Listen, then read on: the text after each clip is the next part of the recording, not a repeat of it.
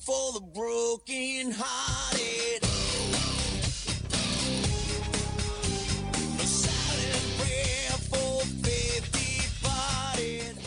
放眼全球体育，聚焦校园内外，最新最及时的战报，最酷最火热的赛事，这里是 FM 九十五点二全体育 O Sports。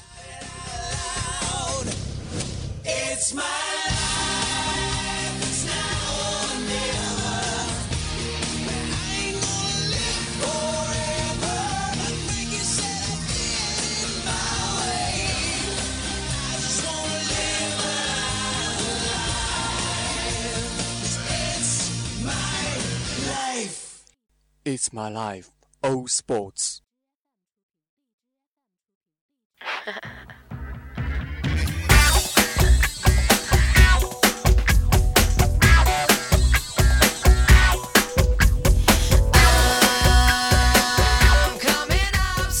北京时间的十七点零五分，这里是每周准时与您相遇的全体育的时间，我是今天的主播蓝峰。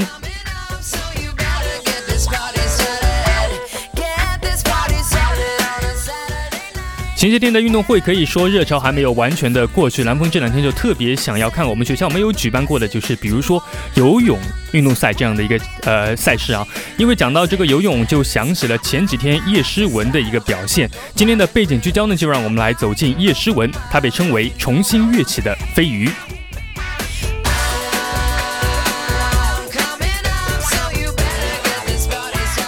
一段音乐过后，让我们进入今天的风云战报。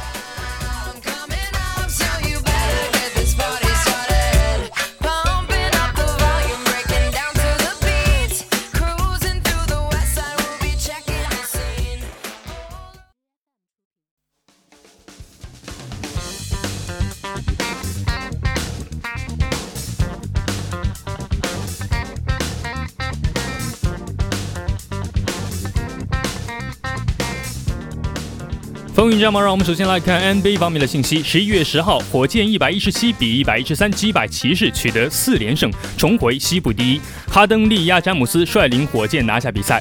他全场得到三十五分、十三助攻、十一篮板、五抢断。而十号对于詹姆斯来说也是一个不同的日子，虽然输了比赛，但是这场比赛意味着他职业生涯出场数超越迈克尔·乔丹，达到一千零七十三场。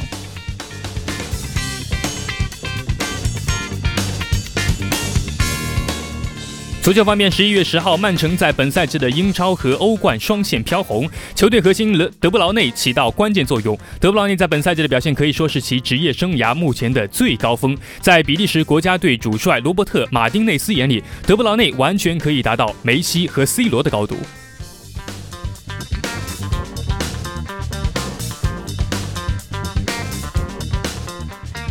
游泳方面，FIAN 世游泳世界杯系列赛北京站十号在国家游泳中心开幕。新科世锦赛百米仰泳冠军徐嘉余无疑是最大的亮点之一。继主项男子五十米仰泳游出二十三秒四二，副项一百米蝶泳中位列小组第一，双双进入晚间的决赛。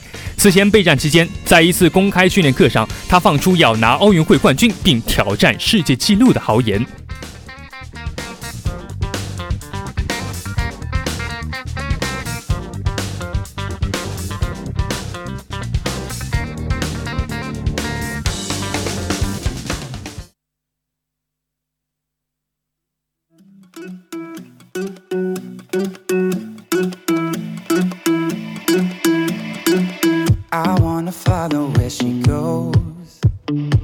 I think about her and she knows it. I wanna let it take control. Cause every time that she gets close, 二零一七年全国游泳锦标赛上周在黄山落下了帷幕。期间，我们看到泳坛新星零零后的小将英勇奋战，年仅十二岁的王一淳拿下了女子的五十米、一百米蝶泳两枚金牌和五十米的自由泳银牌。女版孙杨、王简嘉禾自由泳八百米夺冠，一千五百米夺冠。但最让我们欣慰的是，获得100米蛙泳第一、200米蛙泳第一、50米蛙泳第五以及50米仰泳第四的叶诗文重新找回最佳状态。其实叶诗文早在她16岁的时候就已经名扬海外，但确实近几年不怎么听到她的名字。最近的强势回归，正是她历练成长的结果。今天的背景聚焦呢，就让我们来品味一下这条美丽飞鱼梦想的舞姿和她渐渐走出低谷的成长历程。Just picture everybody naked. She really doesn't like to wait. Not really into hesitation. 其实最早叶诗文出现在公众视野当中，就是在伦敦奥运会。二零一七年七月二十九号，伦敦奥运会四百米的泳道上，一个来自浙江杭州的女孩闯入了所有人的眼睛。她长得并不是最好看的那个，单眼皮、小眼睛，但是四分二十八秒四三的成绩，伦敦奥运会女子四百米个人混合泳冠军，世界纪录被打破。这一切都让这个叫做叶诗文的人走进了公众视野。一二年八月一号的凌晨，叶诗文又以破奥运会纪录的成绩获得了女子两百米个人混合泳的金牌。当五星红旗在伦敦奥运会游泳赛场上冉冉升起的时候，叶诗文清唱国歌，很多观众都为她的赛程表现鼓掌，也有无数人为她的无数个日夜的拼搏呐喊。中国游泳队的崛起让我们感到了骄傲。这一刻，基本上所有人都看好了这条新生的跃起的飞鱼。但是对于叶诗文来说，伦敦奥运会还只是她大展身手的一个热身。次年三月的时候，叶诗文入围了伦劳伦斯最佳突破运动员奖。在辽宁全运会两百混合泳夺冠后，她拿完了包括全运会、亚运会世游泳世界杯、长池世界杯、短池世锦赛以及奥运会在内的所有国内外重大比赛的金牌，成为中国泳坛首个金满贯。叶诗文这条矫健的飞鱼，带着他的梦想，在属于自己的泳道上起飞。我们可以看到，其实他在比赛当中的华丽表现，但是却很少有人知道他成长的最初的故事。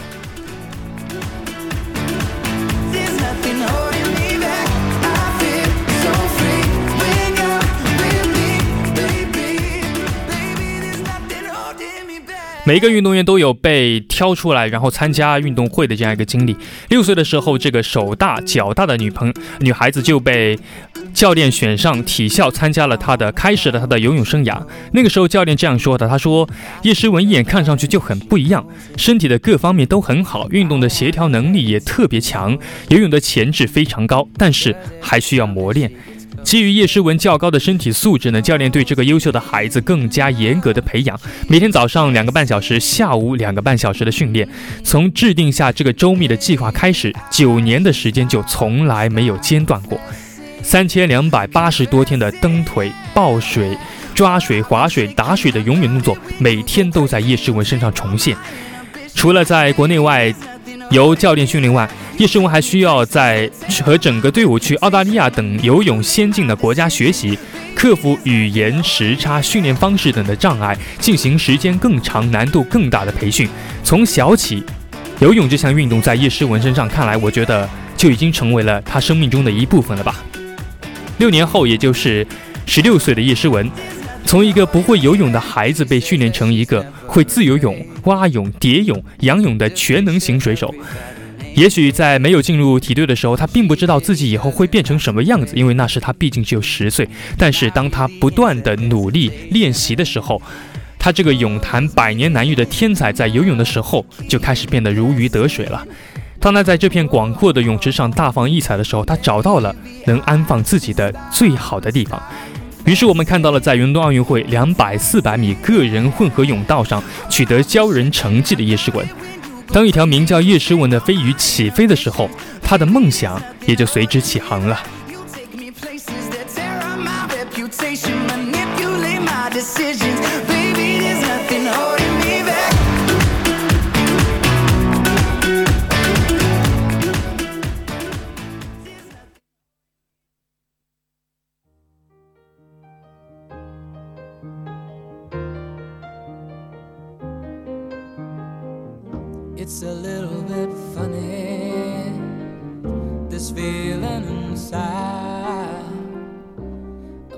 我们也很清楚，如果成功的人生当中不包含一些挫折，成功也就失去了光彩。如果追寻梦想的道路都是这样一帆风顺的话，这也显得叶诗文的成功之路太过于顺利了。看来老天爷想要给他一些别样的惊喜，尽管这个惊喜略带残酷。二零一三年的七月三十号，巴塞罗那游泳世锦赛女子两百米混合泳决赛，叶诗文以两分十秒四十八的成绩获得了第四名。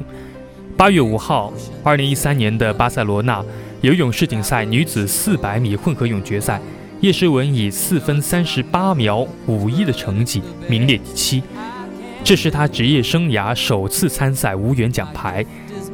此后，叶诗文偶尔的比赛状态能够保持正常，但是当年伦敦奥运会上泳击水花奋冲第一的身影，却离我们越来越远。或许我们总会对强者苛求太多，希望他能够永远保持巅峰，永远不断进步。但是英雄也会有失意，然后休息调整的时候。很多人曾经形容叶诗文在伦敦奥运会后度过2014年到2016年的这一段时间是他职业生涯的低谷期，甚至预言他即将走向最后的游泳生涯。但是，叶诗文的低谷并非没有原因的。支持叶诗文的人一路走过来，大多数都能判断出是什么影响了叶诗文由伦敦奥运会后的成功转向职业生涯的瓶颈期的因素。我觉得第一个因素就是成功的太早，他过早的背负了在他那个年龄不需要背负的明星包袱，超于常人的水感及其震惊世人的出色发挥，让他一夜之间被推到了所有人面前。这个时候，他需要去承受来自各个方向的或贬或褒的评价。如果没有强大的应对能力和心理素质，过多的关注可能在叶诗文脚上灌上枷锁。而且那个时候，他的身体正好处于发育状态。女性的第二性征变化带来的影响，长期训练带来的伤病，以及发育过程中高强度联系造成身体体力的透支，都使她在比赛当中无法游到最理想的状态，将疲惫、拘束的身体带到我们眼前。第二个，其实更大的、更加让我们能够发现的，就是她的一个服假药的一个嫌疑。一二年奥运会，叶诗文最后七十五米的冲刺实在是精彩，舆论怀疑她涉嫌服用禁药。其实服用禁药这种事件在任何赛场上都能制造的相当剧烈的反应。美国田径史上有“花蝴蝶”之称的女飞人格里菲斯·乔伊娜，在一九八八年汉城运动会上赢得了女子一百米、两百米、四乘一百米接力的三枚金牌。她创造的至今无人能及的女子一百米和两百米的世界纪录，如此漂亮的成绩，让相当一部分人怀疑乔伊娜赛时服用禁药。在汉城奥运会之后，乔伊娜退隐体坛，但是质疑她的声音却一直持续到她整个生命，直到死后的药检结果证明乔伊娜是清白的。但是这样的证据给乔伊娜的补偿，或许太不值得一提了。在叶诗文身上。四百米最后的五十米自由泳冲刺超过了男子运动员罗切斯特零点一七秒的成绩，让人大吃一惊。国际泳联取消鲨鱼皮泳衣之后，第一个打破世界纪录的成功让人不可思议。叶诗文在伦敦奥运会上绝佳的表演让人难以置信，于是怀疑他服用禁药的声音也就越来越响。尽管药检后的事实给所有的质疑者一个响亮的耳光，但是怀疑服用禁药的影响。却可以说一直影响着他后来的表现。服用禁药可以说不仅是对运动员运动能力的质疑，同样也是对运动员人格的怀疑。药检结果是可以说明没服药的事实，但是这样的事件让叶诗文的心情也应当会十分复杂吧。最后，我想也是十分重要的一点，那就是叶诗文自己的想法。在伦敦奥运会夺冠之后，他或许想把更好的他呈现在我们的眼前，想让我们看到他的辉煌能够坚持下去，想着为国家取得更高的荣耀。我们知道他很努力，他很优秀，但是过于追求胜利，这样一份渴望让他透支了。这条飞鱼走得慢了，梦的航道也就变得远了。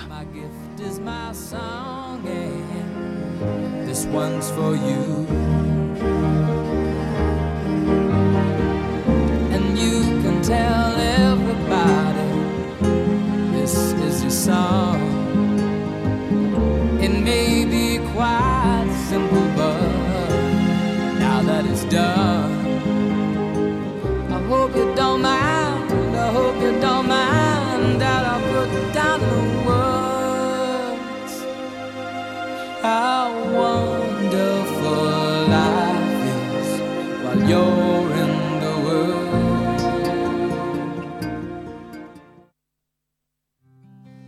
Always said I would know where to find love. Always thought I'd be ready and strong enough. But sometimes I just felt I could give up. But you came and you changed my whole world now. I'm somewhere I've never been before. Now I see. what 挫折的道路走了三年。 二零一七年七月的游泳世锦赛上，叶诗文参加了两百米和四百米的混合泳项目。对他来说，这两个比赛相当于是回归的战役。叶诗文的表现却并没有那么理想。两百米半决赛，叶诗文以两分十三秒零一的成绩，总排名第十五位，无缘决赛。四百米预赛的时候，叶诗文以四分四十三秒四零的排名第十五，无缘决赛。在混合泳的比赛上，运动员对于四种泳姿的掌握，基本上决定了整场比赛的发挥。在两场比赛当中，叶诗文的发挥并不能说特别优秀，尤其是在蝶泳的环节，她表现的比其他选手都更加的吃力。即使在一开始的时候能够保持前三的领先地位，在后面的阶段，她也不能追上前面的对手，最终和决赛无缘。结束世锦赛之后，训练仍在继续。根据比赛的发挥状态来看，叶诗文有意的锻炼自己对于四种泳姿的掌控能力。二零一七年十月二十一号，全国游泳锦标赛，叶诗文报了一百米蛙泳、两百米蛙泳、五十米蛙泳、五十米仰泳、五十米蝶泳这将近五个项目，她当之无愧是全场的最佳劳模。在本届全运会上面，叶诗文以一分九秒二十六的成绩夺得了女子一百米蛙泳的冠军。二十三号又以两分二十六秒九七的成绩夺得了女子两百米蛙泳的冠军，刷新了自己的两项最好的纪录。看到她站在最高领奖台上的时候，我觉得当年的叶诗文仿佛回来了。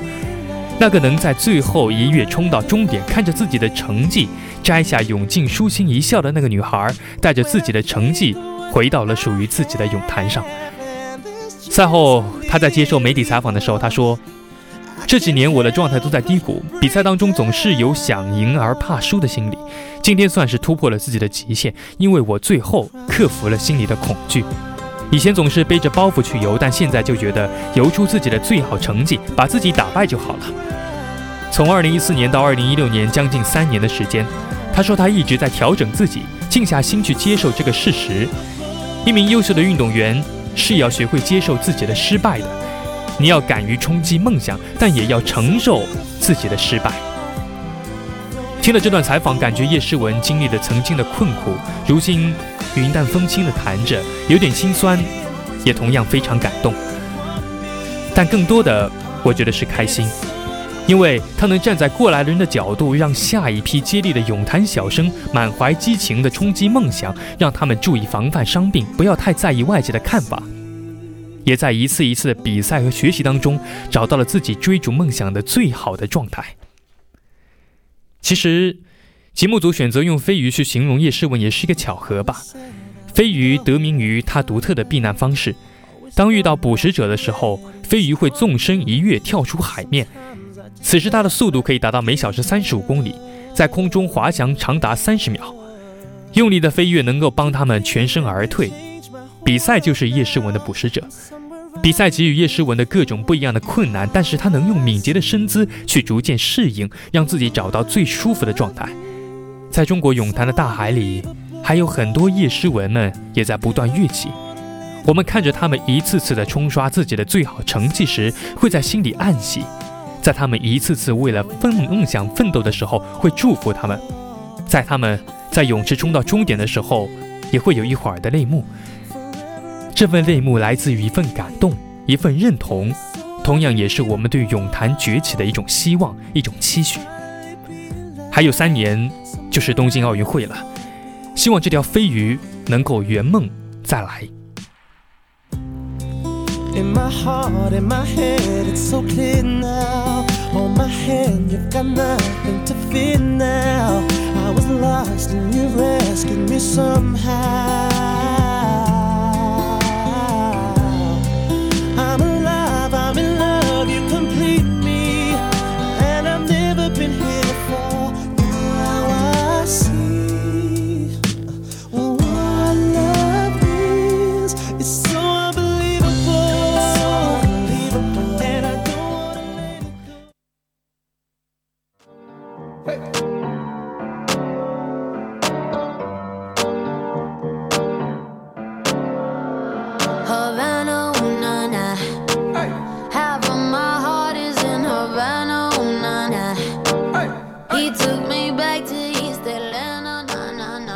在背景剧当中对叶诗文的成长历程的回顾之后，让我们进入今天的体育没有圈。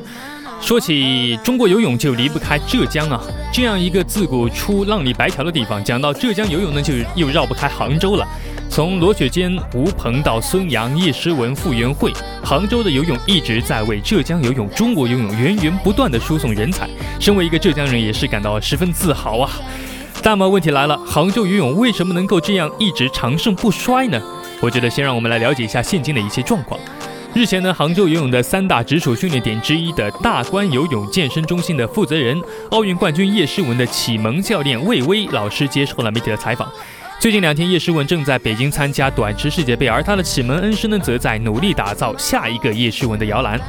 魏巍说，二零一一年六月份，他离开陈经纶体校到大关游泳健身中心，也就是当时的领导，就是希望杭州游泳能够出现像陈经纶体校、杭州市游泳健身中心和大关游泳健身中心三足鼎立的一个局面，利用竞争将杭州游泳继续做大做强。通过一个品牌效应，转眼就又六年过去了。这几年当中呢，大关游泳健身中心常年在训的人数达到了三百多人，有四十多人现在是具备了参加省运会的能力，向省队输送了六名队员。目前大关直属训练点在训练的人数达到了一千人，注册人数达到了两百多人，其中能够参加省运会的有四十个运动员。相比起天水和陈经纶的规模比较小，但是和以前相比已经有了非常大的一个飞跃。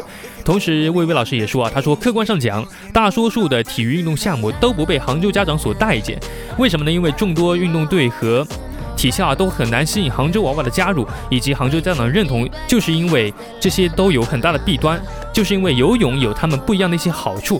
那游泳的好处有哪些呢？我觉得可以从这几个点来看啊。首先，第一点就是。一在杭州游泳呢，基本上不会影响正常学业的进行。如果游好了的话，中考还可以加分。这也是杭州市体育局、呃教育部门、教育教练员、体校以及培训机构等等多方面努力的结果。不少家长把游泳当成是一种生存技能，这是第二点了。训练的同时，也是培养了孩子的个性、独立能力、坚韧的性格以及漂亮的体型，各种收获综合起来，形成一种吸引力。中国的家长看到一些练体育的孩子训练回家，皮肤一天天的晒黑，会非常心疼孩子。特别是像一些比较呃重锻炼的一些项目，比如说像篮球或者也好，足球也好，往往会晒得很黑，而且可能会让孩子有比较强壮的肌呃肌肉，甚至在锻炼当中很可能会受伤。因此，相比起游泳就特别的不安全，所以家长对于游泳就更加的喜欢了。一，孩子不会晒黑，特别是女孩子啊，看上去特别的干净漂亮，而且一般游泳女孩子的身材都会比较苗条高挑。而男孩子就会变得更加的健康以及健硕。从机构的品牌效应到家长、老师的认可呢，全民参与是杭州的游泳走在前沿的最真真正的原因。挖掘人才、训练人才、水乡打造下一个飞鱼，我觉得绝对是近年内的事情了。当然，如果能从杭州再往浙江的各个地方发展一下，然后浙江再往全国各地发展一下，我们全民健身是不是更加的漂亮一些呢？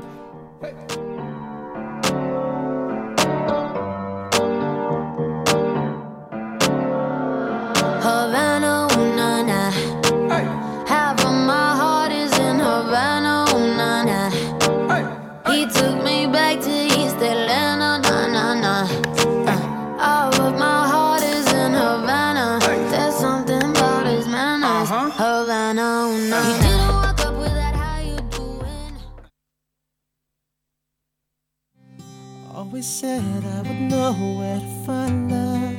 Always thought I'd be ready and strong enough. But sometimes I just felt I could give up. But you came and you changed my whole world now. 在了解了浙江杭州的游泳现状之后，我们全体育这一期就到了我们的尾声了。就像这一期的主题一样，重新跃起的飞鱼。我们每个人的前进路上，总会遇到或多或少的困难挫折。很多人说，运动员在拼命前进的时候，却无法追赶上前人的时候，那种感觉是非常绝望的。我想，这正是叶诗文在近几年遇到的一个困境。但是，这也不正是一种磨练吗？当我们也如飞鱼一样跃出水面，或许就不会再介意这种那些过去的坎坷了吧。希望所有的听众都能够和叶诗文一样，做到做一条无悔而坚强的飞鱼。最后，再让我们回顾一下本期节目的主要内容。首先，第一板块风云战报为大家盘点最新的三条体育新闻；第二板块背景聚焦，我们讲了叶诗文的故事；而第三板块体育没有圈，我们讲了打造飞鱼的江南水乡。本期的全体育到这里就结束了，我是今天的主播蓝峰，我们下期再见，拜拜。